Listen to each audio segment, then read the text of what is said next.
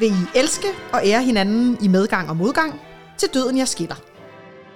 Ægteskabsløftet her er blevet givet i over 120 år. I dag bliver løftet som regel givet ud fra kærlighed, men sådan har det bestemt ikke altid været, hvis vi kigger tilbage i historien. Det har været vigtigt at være godt gift, men hvad godt egentlig betyder, har skiftet form gennem tiderne. Mit navn er Mette Byrel Thysen. Jeg er kulturhistoriker med speciale i køn, krop og seksualitet. Velkommen til 600-tallet.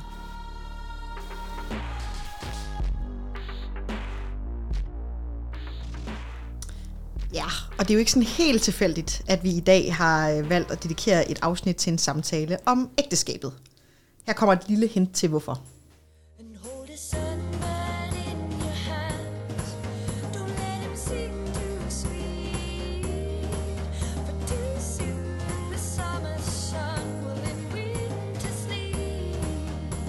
Det er selvfølgelig fordi, at Gift ved første blik-sæsonen den endelig er i gang.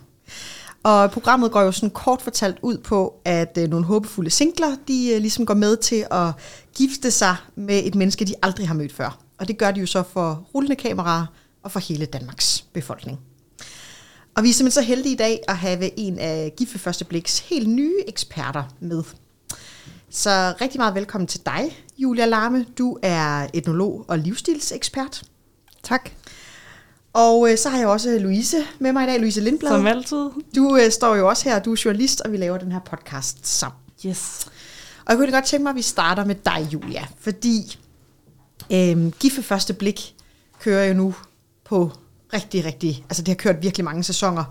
Programmet trender på øh, Twitter, det bliver anmeldt i de store dagblade, øh, rigtig mange arbejdspladser, der taler man om det til, til frokosten, og det er jo også en dansk tv-koncept, der er blevet solgt til udlandet.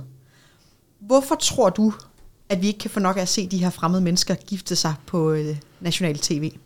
Det er der flere grunde til. Øhm, en af de vigtigste er, at noget af det, vi jo interesserer os allermest for, det er hinanden. Og det er de her menneskelige fortællinger, og vi elsker at se andre mennesker, og hvordan de øh, øh, klare livet. Noget, noget af det, vi taler mest om i daglig samtale, det er jo også, hvem er du, hvorfor er du, hvordan gør du? Øh, og så her er det sat på spidsen, fordi det jo handler om en drøm. Det handler om drømmen om at finde den livslange kærlighed og den store gensidige forståelse, og den køber vi os alle sammen ind i. Og øh, Louise, hvad er egentlig din civil status? Jeg tror, altså jeg er ret sikker på, at jeg har fundet den livslange kærlighed, men øh, jeg er i et forhold. Ugift, heller ikke forlovet, men øh, første barn på vej, så det jeg ved ikke helt, hvordan, tak. På den måde følger jeg måske ikke lige sådan bogen. Nej. Og vil du gerne giftes? Øh, åh, det er et svært spørgsmål. Det, det tror jeg, det er måske sådan en, øh, en ting, jeg bare tænker, man skal, men det er ikke noget, jeg har overvejet. Det er ikke noget, jeg går sådan og venter på. Nu må du godt snart fri til mig. Der er nogle andre ting, der, der er vigtige endnu. Som tidligere nævnt, så har det jo altid været øh, vigtigt at være godt gift. Øh, men øh, hvad det har betydet, har skiftet temmelig meget gennem tiden. Øh, så i dag der har vi forsøgt at bygge det her program op omkring sådan en slags tidslinje. Og vi starter simpelthen med at hoppe direkte ind i 1800-tallets Ja. arrangerede ægteskaber. øhm, og man kan sige, det er faktisk, altså, man kan jo gå langt op i 1900-tallet, hvor man stadigvæk ser eksempler på ægteskaber, der sådan har været mere eller mindre arrangeret eller ønsket Og Charles af og Diana. forældrene. Ja, Bare som et ind i 80'erne. 80'er eksempel. Ja. Øhm, og man kan jo også sige, at det her arrangerede ægteskab jo på en eller anden måde får lidt et comeback, eller principperne bag et arrangeret ægteskab måske får et comeback i, i gift ved første blik. Mm. Julia, hvordan ser du på det her med det arrangerede ægteskab?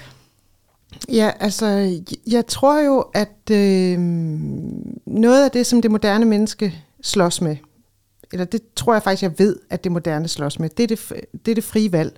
Så som moderne mennesker, så har vi alle mulige muligheder for at træffe frie valg på alle hylder. Og i forhold til kærligheden, jamen der er det jo noget af det, der faktisk udfordrer os allermest, fordi vi kommer til at tage så meget stilling til os selv, og hvad vi ønsker os, så vi måske, og det er bare et måske, ikke bliver ramt lige mellem pandelapperne, når vi faktisk har muligheden for det, fordi vi ikke kan finde ud af altid at overgive os.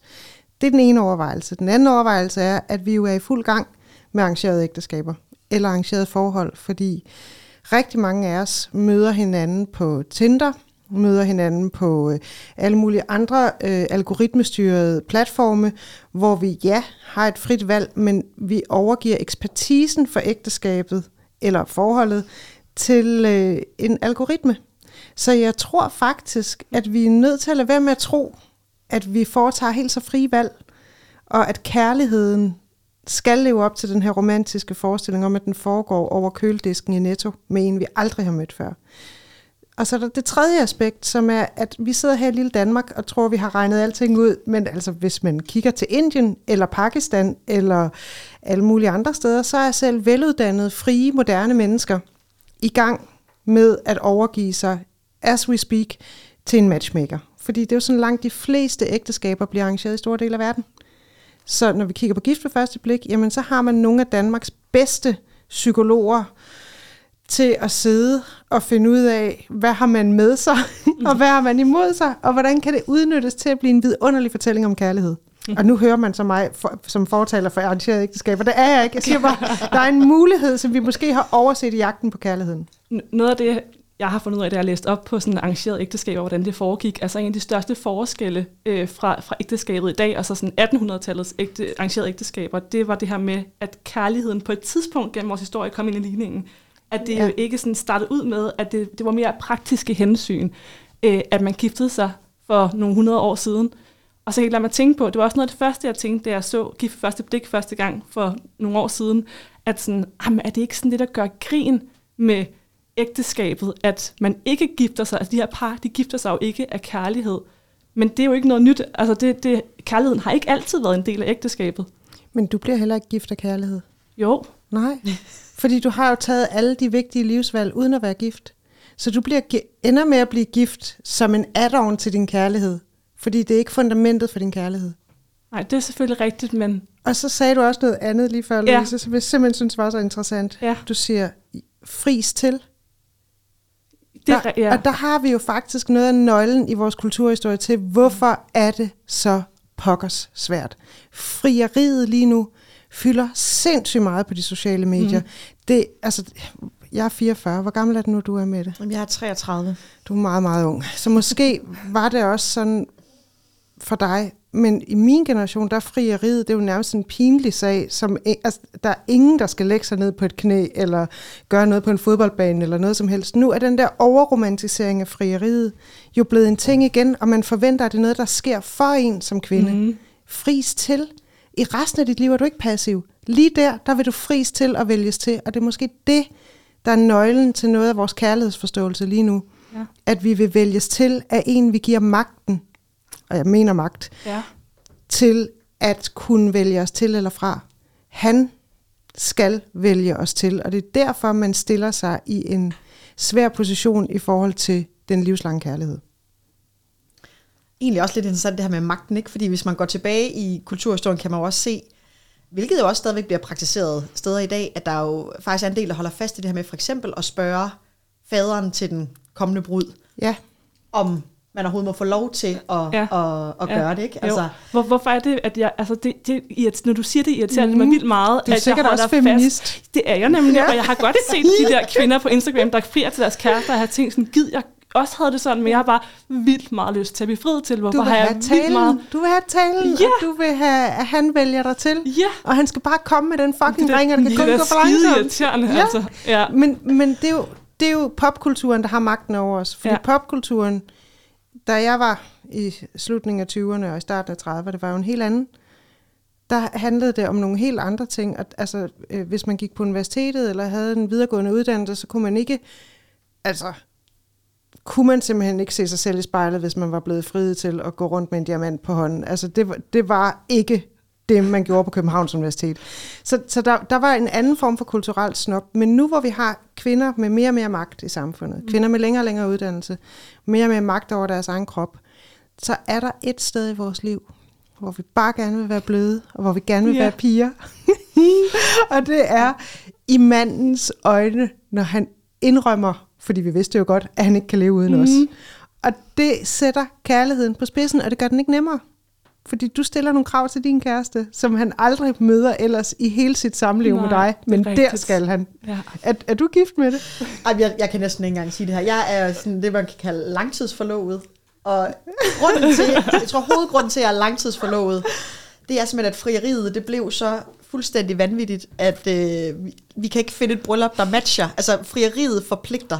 Ja. Fordi vi var på, øh, på roadtrip i, øh, i England, ja. og så når vi til Downtown Abbey slottet. Nej, det er ikke rigtigt. Og på en blomstereng foran Downtown Abbey slottet. Nej, det vidste jeg ikke. Yes. Øhm, så det er jo igen, og jeg, havde, ja. altså, jeg dyrkede den fuldt ud. Det, det, kunne ikke, altså, det, kunne ikke blive, øh, det kunne ikke blive vildt nok, og det levede op, altså, det levede op til alle mine Ja. forventninger og mere til. Ikke? Så Øhm, Husum Kirke en, en grå dag i november, det holder ikke. Nej, nej. og smørbrød nede på den lokale og sådan noget. Nej? Altså, nej. og rådhuset harmonerer heller ikke rigtigt med det. Altså, sådan, det, det, det, Prøv at høre, det, I, I øh, spænder ben for jer selv. Se, se nu at komme ud over stepperne. Det er mega fedt at være gift. Ej, jeg håber, du ikke ville spørge. Jeg stod bare og tænkte, hvordan kommer jeg ud af det? Nej, nej, nej, nej. En ting, jeg også har tænkt over, hvis man sådan går til øh, altså sådan borgerskabets idealer i 1800-tallet, så har det jo også været det her med, at, at det er jo ikke fordi, man aldrig har mødt hinanden før, man er jo nok kommet i de samme kredse, men, men det, der egentlig også er interessant, det er jo det her med, at man har jo nok som ung par i 1800-tallet stort set aldrig fået lov til at være alene sammen. Mm. Mm. Og det synes jeg egentlig var en lidt sjov parallel i forhold til, til gift ved første blik, hvor det jo også igen er det her med, at man, man på en eller anden måde siger ja til hinanden, og så er det jo faktisk først efter et bryllup, at samlivet begynder, og man skal på en eller anden måde lære hinanden at kende, og, og Ja. finde ud af at være i, øh, i det her. Er der nogle styrker øh, ved det arrangerede ægteskab, som du sådan vil fremhæve? Igen, altså jeg tror jo stadigvæk på, at nogen skal have lov til at vælge selv. Ikke? Men hvis vi nu for polemikkens skyld skal, skal elske det arrangerede ægteskab lidt i det her, i den her episode, jamen så, så tror jeg, at der er noget... Øh, at der er, der er jo nødt til at være en større ømhed og villighed til at bøje sig ind i det, der er fælles. Hvor vi, når vi selv vælger, så er vi fuldstændig definerede mennesker og personer, som så sammen forventer, at den anden skal forstå os. Men når et ægteskab er arrangeret, eller et forhold er arrangeret, så er vi nødt til at overgive os til forholdet, så forholdet bliver den tredje person i forholdet. Så det er den tredje person, vi bygger sammen, ikke? Det er forholdet. Og der er man nødt til at overgive sig til noget mere. Øh, og i borgerskabet, i, som du selv fortæller om i, i 1800-tallet, der har vi også nogle frygtelige, frygtelige historier om, hvor forfærdeligt det var at være gift med hinanden, og dem har vi jo ser fra adelen, hvor man jo, altså når man havde lavet, som det hed på engelsk, an air and a spare, så flyttede man i to forskellige soveværelser og fik elsker og elskerinder, ikke? Så, så for, parforholdet var jo også tit meget mere praktisk, og det vi ikke ønsker os i dag, det er praktik. Mm. Så vi gør alt, hvad vi kan for at kæmpe imod praktikken. Vi vil romantikken, men vi vil ikke praktikken. Og det betyder, at vi stiller nogle meget øh, urealistiske krav til vores parforhold, som vi jo så selv har valgt, om at den anden i høj grad, du skal nok lade være med at kigge på dig hele tiden, ja, det gør du. men at den anden i høj grad skal tage ansvar for vores følelse af romantik. Fordi det vi jo har glemt at tale om i den her øh, øh, måde, vi har romantiseret parforholdet på, som har eksisteret de sidste øh, 5-10 år, øh, og som bestemt ikke eksisterede på samme måde i 90'erne, det er, at parforholdet først og fremmest skal være et nærmest upraktisk tilvalg. Det skal fyldes med kærlighed og liderlighed og glæde og øh, romantik. Men det, der jo er virkeligheden, det er, at der er rigtig meget vasketøj, og der er rigtig mange blæer, og der er rigtig mange regnværsdage, og det er november seks måneder om året i Danmark. Så, så romantikken viger for praktikken. Når man så er i et arrangeret ægteskab, så har man måske lettere ved at dæmpe nogle forventninger, forestiller jeg mig, og forstå, at praktikken skal af vejen, før man kommer til romantikken. Men hvad, hvad gjorde man, hvis man bare blev... Altså, hvis man blev sat sammen med en, hvor man tænkte, at der er potentiale her til, at vi godt kunne øh, udvikle noget på sigt, og vi kunne få et godt teamwork op at køre. Men hvad nu, hvis man bliver matchet med en? Man bare, det er sådan en virkelig klaustrofobisk tanke for mig, at man bliver matchet Ja. med en, Der er man bare ulykke slet ikke kan med. Men, men det, er jo, det er jo der, hvor vi har øh, vidunderlige Herman Bang og andre, der kan fortælle os om, hvor, hvor hæsligt livet har været i de såkaldt gamle dage. Altså, vi skal bare være så mega taknemmelige mm. for ikke at være født i gamle dage. De havde også dårlige tænder. Ikke? Altså, så det har været hæsligt, og det har været et fængsel. Og kvinder har haft blærebetændelse hvad, 11 måneder om året. Mm. Er det ikke nærmest Jo, sådan, når man jo. læser de der beretninger, og halvdelen er døde, mens de er født, og den anden halvdel har fået en seksuelt overført sygdom, og er død af den agtigt. Altså det har været et helvede i gamle mm. dage. Men Og så tror jeg også igen, man skal tænke over, altså igen, alternativet tilbage i kulturhistorien, hvis ikke du bliver gift. Der bliver der også beskrevet livet som en skyggetante, for eksempel. Ikke? Mm. Øh, også det der med, at, at måske er din udløbsdato i borgerskabet i 1800-tallet som kvinde 28 år, så bliver du altså bænkevarme ja. fra nu af. Er det sådan, du ønsker resten af din tilværelse? Ja, så jeg siger ikke, at ægteskabet på nogen måde er vejen ind i frihed i, i 1800-tallets borgerskab, men det har i hvert fald på om ikke andet været en vej til et andet liv, end det du havde Ja, fordi hvad forældre. var alternativet? Ja. Ja, okay. Vi har alternativet beskrevet gennem Mathilde Fibiger, mm. som jeg jo synes, alle bør læse, øh, som var en, en ung forfatterinde, der nægtede at blive gift. Øh, og i stedet for døde af tuberkulose, ensom og forladt i en hytte. Altså, men det er en fantastisk historie. Hun var en mega sej dame. Ja. Hvis vi så prøver at hoppe sådan lidt frem til øh, første halvdel af 1900-tallet. Øhm, man kan sige, at i tiden efter 2. Øh, verdenskrig, der får vi jo en øh, velfærdsstigning, og mm. vi ser i den grad, at idealet om kernefamilien, det sådan virkelig øh, blomstrer. Øhm, Louise, jeg ved, du har været ude og tale med en, der netop blev gift i øh, 50'erne. Ja, det har jeg. Jeg har været forbi min Fedt. Kære farmor, øhm, som øh, har fortalt mig øh, lidt om, hvordan ægteskabet og kærligheden for hende så ud. Øh, hun er fra øh, 1939 og blev ringforlovet som 16-årig, så øh, prøv at høre her. Jeg hedder Birte Lindblad, og jeg er 82 år. Og du er min farmor. Ja, jeg er din farmor. ja. Og øh, du sidder her også, Bent. Ja, jeg er Bent Nykel. Jeg er 88 år, og jeg er farmors kæreste. Skal du høre, hvad jeg siger nu? Jeg optager det heller kaffe op. Nå, Vi sidder ude i jeres øh, lille have og får noget kaffe og nogle teboller. Og øhm, I har sagt ja, eller du har sagt ja, farmor, til. Ja. at prøve at se, om du kan huske... Altså, vi laver det her afsnit øh, om ægteskab og dating, hvordan det har forandret sig over tid. Og så tænker jeg, det kunne være lidt sjovt at høre, hvad du kan huske fra dengang, du mødte farfar for efterhånden mange år siden. Ja. Han døde jo for, hvor mange år siden er det efterhånden? Øh, 18 år siden er det. 18 år siden. I, i øh, 2003 Ja. døde han, ikke? Ja. Så, og vi lærte hinanden at kende i 1954 ja. cirka. Kan, kan du prøve at tage os med tilbage til, da du mødte ham? Altså, kan du huske, da du, da du mødte ham en af de første gange? Ja, det kan jeg godt huske. Mm. Øh, han var jo lidt ældre end mig, og jeg, jeg var jo kun pige på 15 år. Ja. Og han havde skæg, det kan jeg huske. Ikke langt skæg, men han måtte barbere sig hver dag. Ja. Ikke? Og det synes jeg, at han var meget voksen. Ikke?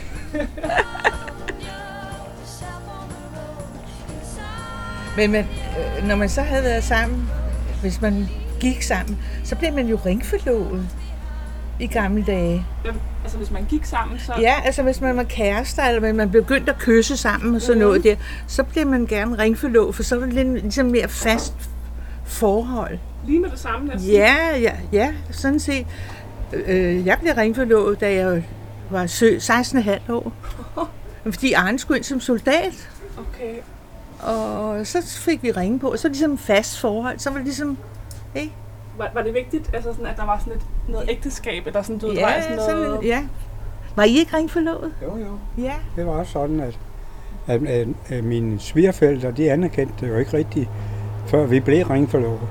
Og så, så kom jeg hjem, og så fik jeg så også lov at sove sammen. Det er sjovt. Så ja. Men øh, sådan var det dengang. Ja. Tilbage, da I var unge, var det så øh, almindeligt, at den første mand eller kvinde, man mødte, det var også hende, man fik børn med og blev gift med. ja, for mit vedkommende var hende, jeg fik børn med, det var den første, jeg mødte. En grund til at spørge det er, fordi øh, altså, øh, dem i min generation, Ja. der er det jo meget almindeligt, man dater 10, 20, 30 mennesker, Ja, ja. eller øh, før man ligesom Ej. finder den rigtige. Det var der også dengang, var der også nogen, som var mere løse, hvis man skulle kalde det sådan i gamle dage. Det føler jeg altså meget sådan, di- din generation at sige løse, ikke? Ja, det, det i handler også- gamle dage, ja. Det tror jeg, ikke? Der var piger som, og, og strenge, drenge. Det var ligesom drengene havde mere lov til at have flere piger, Mhm. mm-hmm. end piger til, til mænd, ikke? Så, så man så på, på Altså, jeg ville være løs dengang, hvis jeg har datet 10, før jeg datede Søren, min kæreste. Måske, ja. ja, ja. For Ja, sun farmor kalder mig simpelthen løs her. øhm, altså, sex før ægteskabet var ikke sådan rigtig accepteret i 1950'erne, kan jeg forstå på min farmor og hendes kæreste. Øhm, altså, hvad, hvad vil der helt konkret, altså bare for at prøve at forstå, sådan, hvad vil der ske med sådan en som mig, der er gravid og ugift, hvis jeg øh, var ung i 1950'erne i stedet for i 2021? Man kan sige, det vil jo nok også afhænge en del af, hvilken øh, mand du var øh, gravid sammen med. Øh, eller skulle have barn sammen med. Hvordan?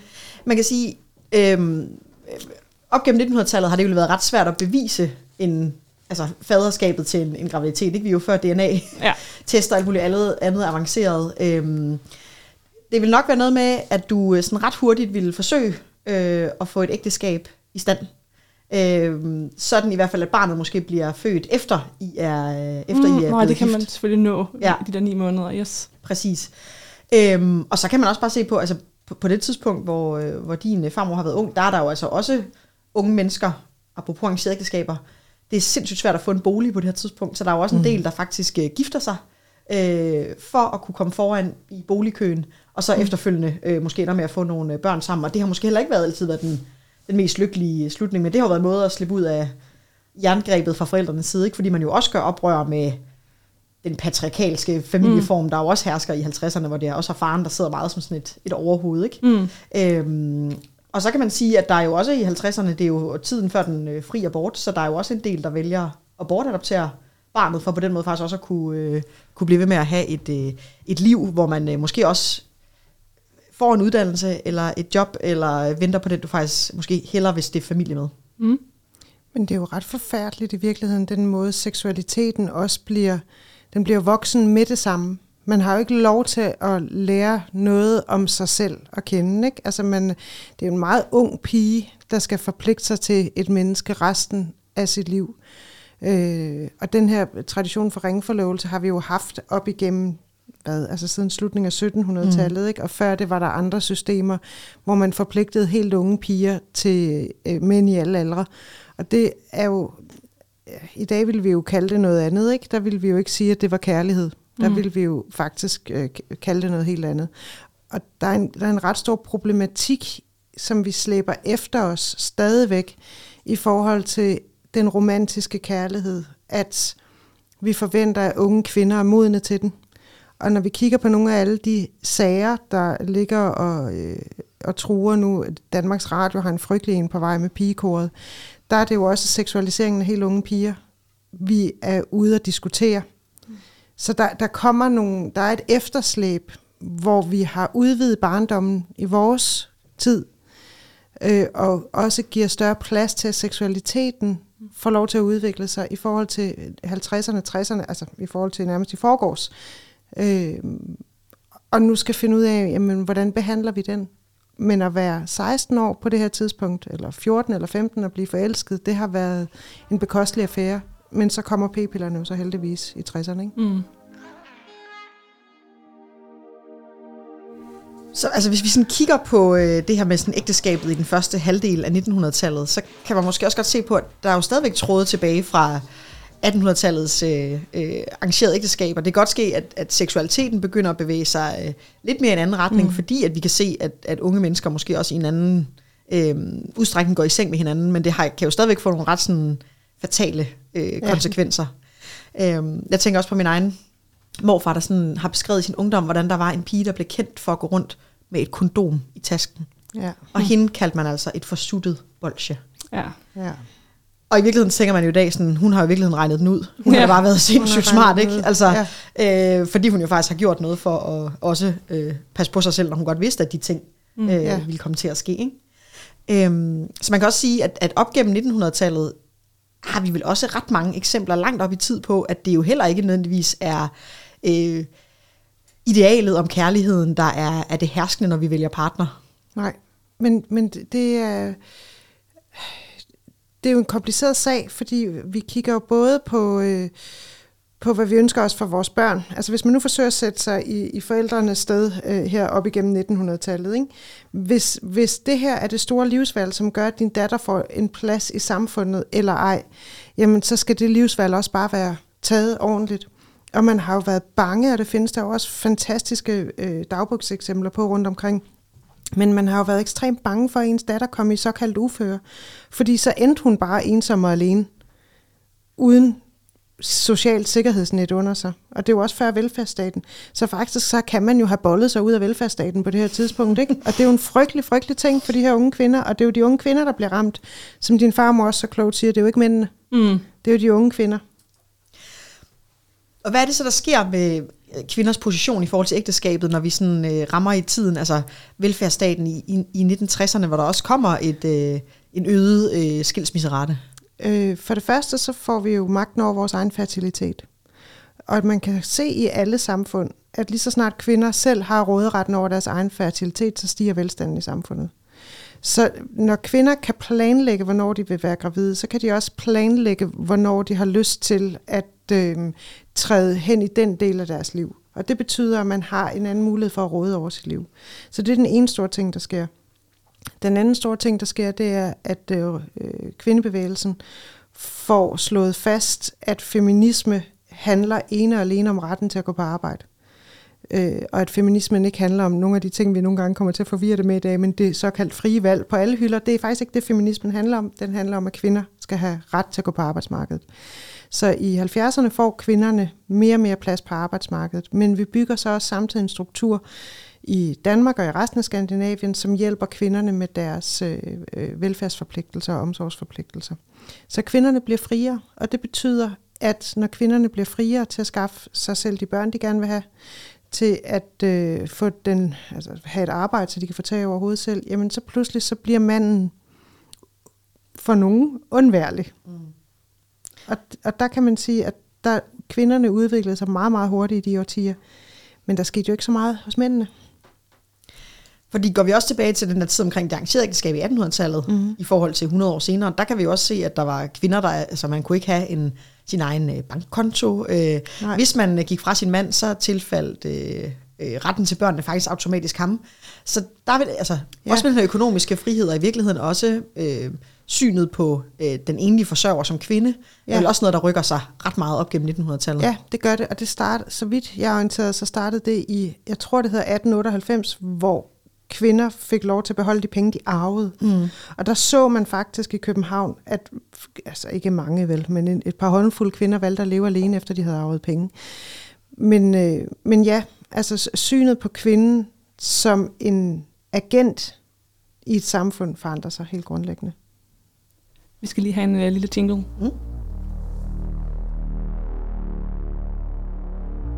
Du lytter til 600-tallet med Mette Byril Thysen og Louise Lindblad.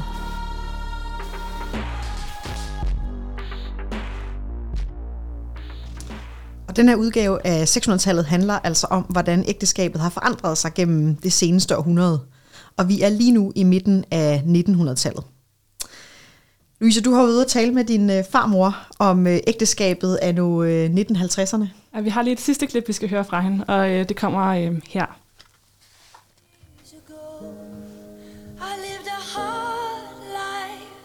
Det var så godt, du mødte Bent. Ja, for søren, men det havde jeg jo aldrig troet, at jeg kunne få sådan et liv igen. Men var det ikke, ikke fordi det skal blive på- for privat, men var det ikke underligt sådan, du ved, første gang I kyssede, og sådan, du har kun haft farfar? Altså, det var, det var, det var også mærkeligt, vi kunne slet ikke kysse. Vi kunne, ikke, vi kunne jo slet ikke kysse sammen. Nej. Men øh, jeg sagde jo så til hende, skal vi kysse nu? Nej, må jeg få et kys? Sådan sagde Ja.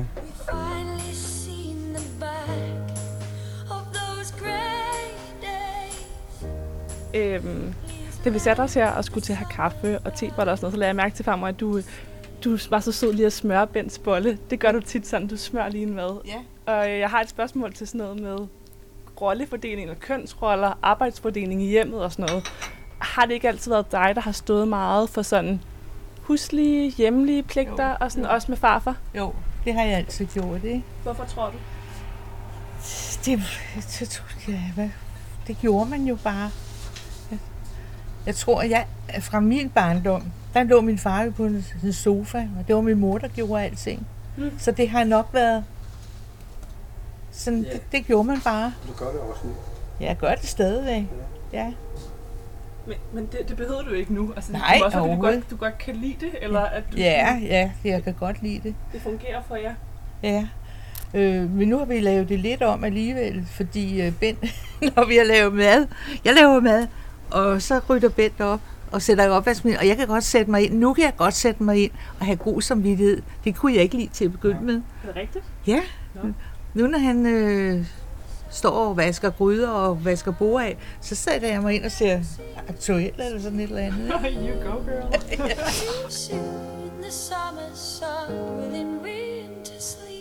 Det er virkelig noget, jeg har øh, sådan stusset meget over, fra jeg var ret lille faktisk, det her med, at sådan, min farfar, det kan jeg ikke huske så godt, men i hvert fald Benson også ligefrem kan bede min farmor om, skal du ikke lige smøre bollen til mig, eller sådan noget, ikke?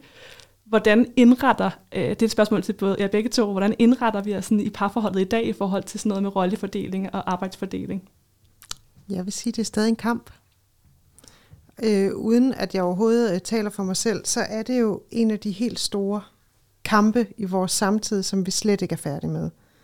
Vil du ikke sige det med det? Jeg kunne ikke være mere enig. Fordi kigger man også i dag altså på statistik over, hvem er det, der også tager barns første sygedag, mm. øh, Ja. størstedelen af husarbejdet og sådan noget, så Barslen. peger det, barslen, så peger det altså bare stadigvæk Ja. på, på kvinderne. Og jeg vil også faktisk våge påstå, at vi har et samfund, der sådan rent strukturelt i virkeligheden også mm. øh, vælger at placere en hel del øh, ting hos kvinderne. Altså det er jo egentlig først for nyligt, at det er blevet muligt, at man kunne splitte øh, børnepengene mellem sig. Jeg var det sidste uge, eller sådan Ja. noget. Der. ja. Og i, i virkeligheden også noget med, at, at øh, alt information, der kom vedrørende børnene, også kom, øh, kom øh, til begge forældre i en Ja. boks. Det skulle man også sådan, måske ikke tænke, var noget, der skulle være sådan revolutionerende. Men, men nu. stadig nu, nu er jeg jo kommet ind i hele det her system i forhold til at være tilknyttet et hospital og sådan noget. Alt kommer over til mig. Jamen, det er dit barn. Jamen det er jo, jeg var sådan, Ja. jeg har sendt det videre til Søren, og, eller fået ham til sådan at blive koblet på, for jeg, sådan, jeg vil da ikke kun være den eneste, der har sådan ansvar for, hvornår vi skal møde op, hvor, og hvad det betyder og sådan noget. Nej, men øh, så lad mig stille et polemisk spørgsmål. Hvor mange kender I, der deler barslen lige? Ingen. Nej, jeg Nej. kender heller ikke nogen. Og det er et kæmpe, altså kæmpe, kæmpe stort problem. Hvis vi gerne vil den her udvikling igennem kulturhistorien, hvis vi gerne vil ligestilling, hvis vi, der har drenge, gerne vil sørge for deres fremtidige ligestilling, både i forhold til deres egne børn, og i forhold til deres økonomi, og i forhold til deres parforhold, så er vi nødt til at kæmpe for den delte barsel. Men vi har stadigvæk en fornemmelse, en, en kulturhistorisk fornemmelse af, at det er, og nu ved jeg godt, jeg igen våger pelsen, men det, der er nogle ting, der er lidt synd for kvinden, og derfor så er der et belønningssystem. Så barslen er kvindens, fordi hun har født, hun har været gravid, hun har ammet. Så hun har fortjent barslen. Men det er jo ikke det, barslen handler om. Mm. Så før vi får taget hul på en eller anden form for diskussion af, hvordan vi kommer hen til den tvungne, og jeg mener strukturelt tvungne, delte barsel, jamen så har vi ikke ligestilling. Fordi hvem er det, der tager sig af alt det derhjemme, når man, som det hedder, alligevel er på barsel? Det er selvfølgelig kvinden. Så man bygger meget tidligt i sit familieliv en struktur, der handler om, at husarbejdet tilfalder den, der er mest hjemme. Så har man et barn på tre, lige pludselig så går man, hvor mange kvinder går på deltid i Danmark? 35 procent. Mm. Ikke? Så hvad, hvad er man så, når man går på deltid? Jamen, er man en god mor? Ja, men man er også en øh, ulønnet husarbejder, som ikke har mulighed for at gå til lønforhandling mm. eller få, pen- få pension for sit arbejde. Så de her gamle, altså el gamle historiske mønstre, bliver ved med at spænde ben for os, fordi vi er bange for at opgive den del af vores kvindelighed, der handler om omsorg. Så, så det er faktisk grunden til, at jeg tror, det er, øh, øh, at kvinder tager 90 procent af barslen eller sådan noget lige nu. Ja. Det er fordi, at øh, vi som kvinder gerne vil have den. Det er ikke fordi, mænd ikke vil have den. Nej, det er fordi, vi vil have den. Okay. Eller for nogens vedkommende, så skal man jo altid høre om den der mekaniker i Nordjylland, der ikke kan få lov til at få en barsel af sin virksomhed. Men vi giver jo ikke slip på den. Mm. Og jeg siger vi, altså jeg har heller ikke øh, øh, knækket nøden selv, nødvendigvis. Med mit, mit andet barn havde jeg næsten ingen barsel. Der havde jeg syv-otte dage, der havde jeg ellers med på arbejde derfra. Det var vidunderligt. Og det lærte mig, at barslen ikke nødvendigvis... Altså jeg har fået et andet syn på, hvad barslen faktisk gør ved os, af at have prøvet både at have barsel og ikke at have barsel. Og jeg, jeg må sige, det, er en, det kan være en voldsom voldsom, næsten, jeg vil næsten sige, øh, det, det er også en voldsom, næsten undertrykkende ting at være tvunget væk fra sit hverdagsliv, når man har været igennem det der, den store transformation, det er at blive mor. Vil du ikke sige det med det? Jo. Og så synes jeg faktisk også lidt interessant, noget jeg lagde mærke til, det er, at øh, igen, nu snakker vi om ægteskabet i dag. Ikke? Ja. I dag, hvis man er gift, så går man automatisk ud fra, fra systemets side, at din partner selvfølgelig er faren. Hvis ikke ja. man er gift, mm. Så skal han ind efter fødslen i sin e-boks, det er super sexet, øh, mm. i sin e-boks og godkende faderskabet med sit nem idé. Fedt. Så jeg ved, på en eller anden måde, så, så har vi jo stadigvæk sådan en opfattelse af, at det er øh, jo også sådan ægte børn, der er født i et ægteskab, så sker det bare automatisk. Hvorimod, hvis du bare lever sammen, måske ejer en lejlighed sammen eller et eller andet, så skal vi altså lige have styr på tingene, fordi så har I jo ikke selv sørget for at have papirerne i orden. Okay. Hvad I så, 2021, hvad så, hvis jeg havde fået barnet øh, ved et tidsspring? Altså, at den, jeg var gift med, ikke var... Han skal stadig anerkende Ja, ja. sit okay. moralske faderskab. Okay. men, men faktisk, da jeg var gravid øh, for nu øh, 14 år siden, 15 år siden for første gang, der var der en jordmor, der hævde fat i mig og sagde, du skal se at blive gift, fordi hvis du dør under fødslen, så er det ikke, barnet, så er det ikke din kæreste, der får barnet, så er det dine forældre. Mm. Og mit, min far boede på det tidspunkt, eller var på det tidspunkt det meste af tiden i Afrika. Så det kunne ikke, altså vi var nødt til at blive gift, fordi jeg var simpelthen for bange for, at hvor det barn ville ende henne, hvis der skete noget med mig. ja. Ej, jeg får det helt dårligt nu. Bare vent på det der frieri. Der skal bare være et slot i baggrunden. Han har lige nogle måneder til at forberede det helt store. Ja, Bare, bare tag alt det, du vil. I kan bare stjæle i det. ja, gør det. Afsted til England. Men, men Julia, hvis vi sådan kigger på, hvad, hvad tror du det i dag? Altså, fordi man kan sige, selvom vi måske godt kan stå her og blive enige om, at der ikke er sket så meget, så dyrker vi jo forestillingen om, at vi er kommet langt med at forsøge at gøre op med, øh, med, med kønsrollerne. Ikke? At vi har den opfattelsen af den moderne mand, der mm. henter børn i øh, Christiania-cyklen. Og, øh, Og vi klapper hver mad. gang, vi ser ham. Præcis, Mm. ikke? Men hvad tror du det gør ved, ved vores øh, ægteskab, vores parforhold, at vi i virkeligheden måske også i dag har nogle andre forventninger til øh, kønsrollerne, end vi havde, for eksempel da Louises farmor var ung? Altså, vi har nogle forventninger om, at vi skal dele mere. Mm. Jamen, øh, det kommer jo nærmest an på, hvor man står henne politisk. Jeg tror, at jo mere ligestilling øh, man overhovedet kan få i et parforhold, desto mere fællesskab er der plads til.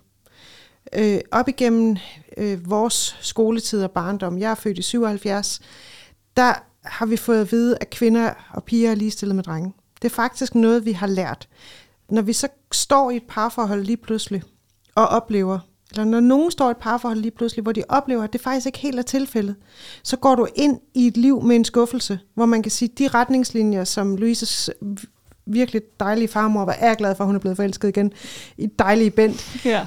de, de retningslinjer, hun ligesom er vokset op med, de har været defineret på forhånd. Så, så vores generationer, vi går ind i et langt parløb med en skuffelse, når det går op for os, at strukturerne ikke er lige så ligestillede, som vi har fået at vide, de skulle være. Mm. Og det tror jeg faktisk gør rigtig ondt på rigtig mange kvinder. Og der kan man jo så vælge at falde til patten og øh, gå ned i tid og alle de der virkemidler, vi har at hive i, for at få sit ægteskab og sit, praktikken i sit liv til at fungere, eller man kan vælge at tage kampen med, med strukturerne. Og der kan man jo så håbe, at der er flere, der tager kampen med strukturerne, sådan så at vores ægteskab får lov til at bibeholde det fællesskab, som vi er gået ind i det for at få. Så hvad, altså, hvad er konsekvensen, hvis vi ikke, når vi ikke gør det? Altså hvis at arbejdsfordelingen bliver for skæv, hvad er så kon- konsekvensen for ægteskabet? Jamen, jeg tror, at vi får det rigtig, rigtig svært. Jeg tror, vi bliver såret og skuffet, fordi kærlighed er jo ikke noget, som, det er jo ikke en uudtømmelig kilde mm. til vores partner. Det er jo sådan et, et glas vand, vi skal blive ved med at hælde noget i. Og det vi oplever efterhånden, som vi bliver mere og mere voksne, det er, at livet omkring kærligheden er også forudsætningen for kærligheden. Det eksisterer ikke to forskellige steder. Det er jo i, i opvasken, man elsker sin mand, eller det er i, når man ser ham øh, putte sine børn, eller man øh, øh, har ham i hånden og går ned på legepladsen, selvom det regner, og det igen er november. Det er jo der, kærligheden er stærkest. Kærligheden er ikke stærkest i den iscenesatte virkelighed. Så det vi har brug for, det er at lære hinanden, jamen, hvordan kan vi være, have et fællesskab, som er kærlighedsfyldt, og som giver os hver især mulighed for at være mennesker, der kan være aktive og deltagende og ambitiøse i de liv, vi nu har lyst til at leve. Og så kan man så bruge kærligheden til at støtte op om det. Og det din farmor har lært, det er, at hun skal støtte op om, at han kan være ambitiøs i sit liv. Det er jo den forestilling om en god kvinde, hun er vokset op med. Mm. Så hun har taget sig alt. Så har hendes mand kunne være ambitiøs, ambitiøs. Men dine ambitioner forsvinder jo ikke.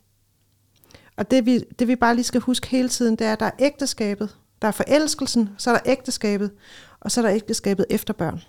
Det er ikke det samme. Mm. Så det idealiserede ægteskab, glansbilledet af et ægteskab, indeholder jo meget sjældent børn. Når man, når man forestiller sig, så går jeg der med min hvide kjole og flagrende hår op ad kirkegangen. Der er jo ikke børn. Altså, og det er jo, det er jo der hverdagen, øh, hverdagen øh, for alvor rammer os. Jeg havde en veninde, eller har en veninde, som sagde, jeg troede, jeg var ligestillet, så fik jeg børn.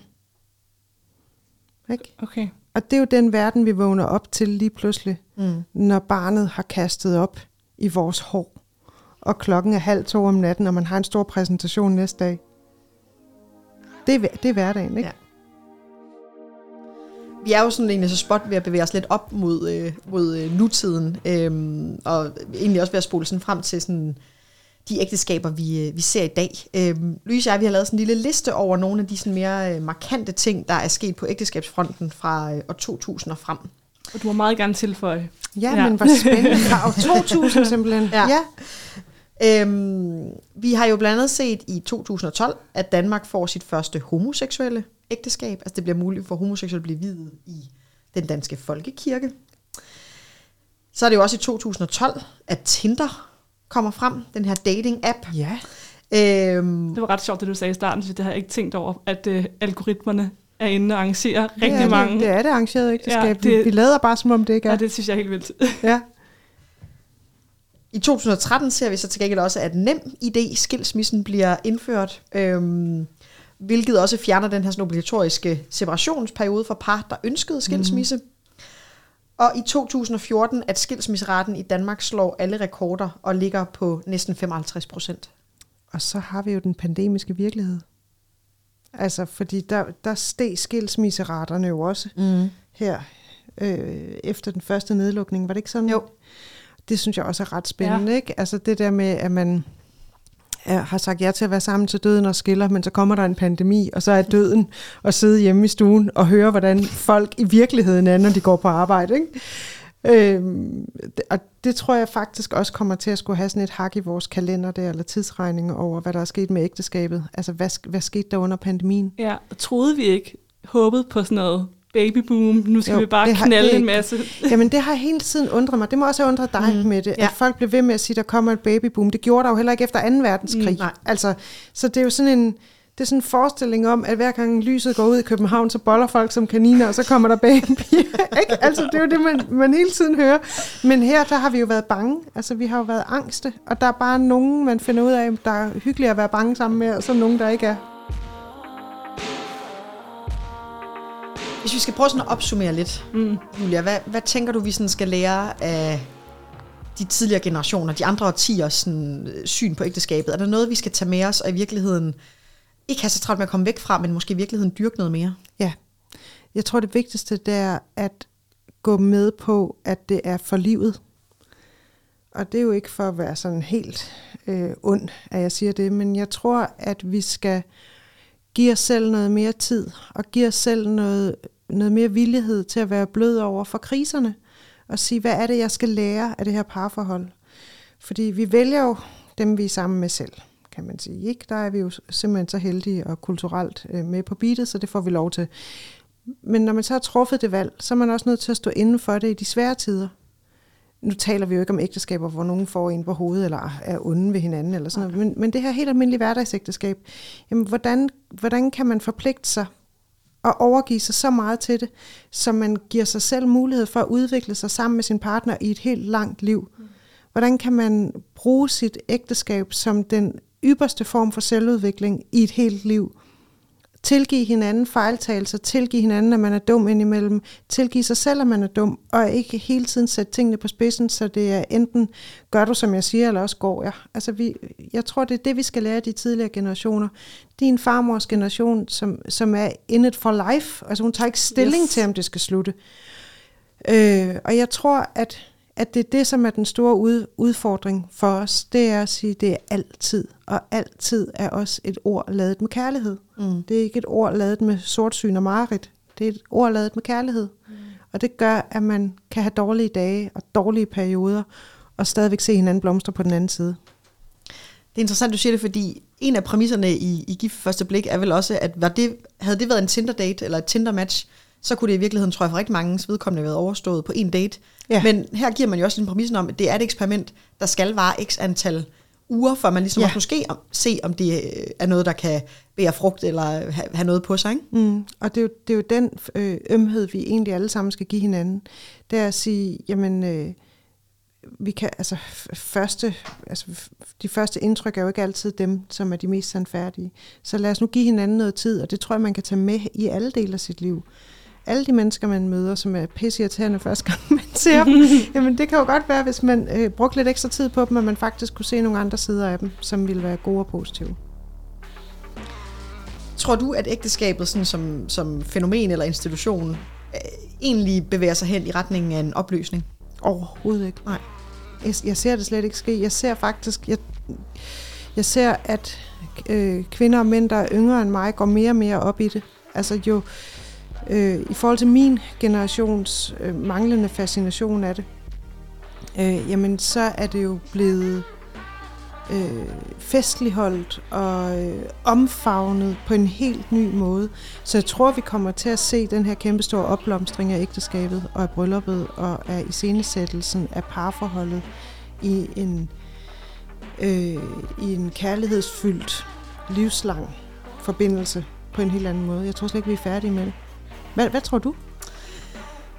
Jamen, altså man kan sige, jeg, jeg tror jo, øh, måske ikke ægteskab, men jeg tror, jeg vælger at tro på, og, og have sådan en optimisme på, at parforholdet kommer til at udvikle sig. Vi kommer til at nå længere med ligestillingen i hjemmet. Mm. Vi, vi, øh, vi kommer til at nå længere med øh, den måde, vi indretter os på, den, den måde samfundet strukturelt går ind, og så. Ja. lægger nogle, nogle forventninger til os. Og det tror jeg i virkeligheden også kan give nogle øh, forhåbentlig bedre betingelser, for vi i virkeligheden også vælger at, at blive sammen i, ja. I længere tid. Fordi jeg jo også synes, ser man i et historisk perspektiv, så har vi jo egentlig også nogle rigtig gode forudsætninger ja. For det i forhold til, til tidligere. Ikke? Jo, men altså, jeg må også bare sige, at hvis ikke man udvikler sig, så er der jo ikke nogen øh, piger, der vil have mine drenge. Mm. Vel, altså, fordi de kan klare det hele selv. Ja. Men øh, så, så det er jo også, i, i, altså, den næste kønskamp skal jo ligge hos mændene og drengene. Det er jo dem, der skal til at steppe op i forhold til omsorgsbyrden i hjemmene. Og jeg siger byrden. Så bare lige her på falderæbet, vi har ikke så lang tid igen. Altså, du har sagt, Julia, rigtig mange gode ting, synes jeg, omkring øh, nogle gode råd til ægteskabet. Men hvis du skal prøve sådan at sige det i en sætning, et, et, det bedste råd til mig. Bedste råd til dig. Øh, altså, jeg vil simpelthen give slip på den der, øh, det der frieri. Nu bliver det meget personligt. Ja. Jeg synes, du skal fri til din kæreste, og så op på rådhuset med jer. Det synes jeg altså også, du skal se at få ordnet med det. Det er røvfedt at være gift. Men bortset fra det, øh, så vil jeg sige, at øh, det vigtigste, jeg har lært om kærlighed, det er, at den trives bedst der, hvor der ikke er nogen forventninger om noget til gengæld. Det Så man skal give mere, end man får. Altid. Modtaget. Så smukt kan det siges. 600-tallet er produceret af Nationalmuseet for Radio Loud. Tak fordi du lyttede med.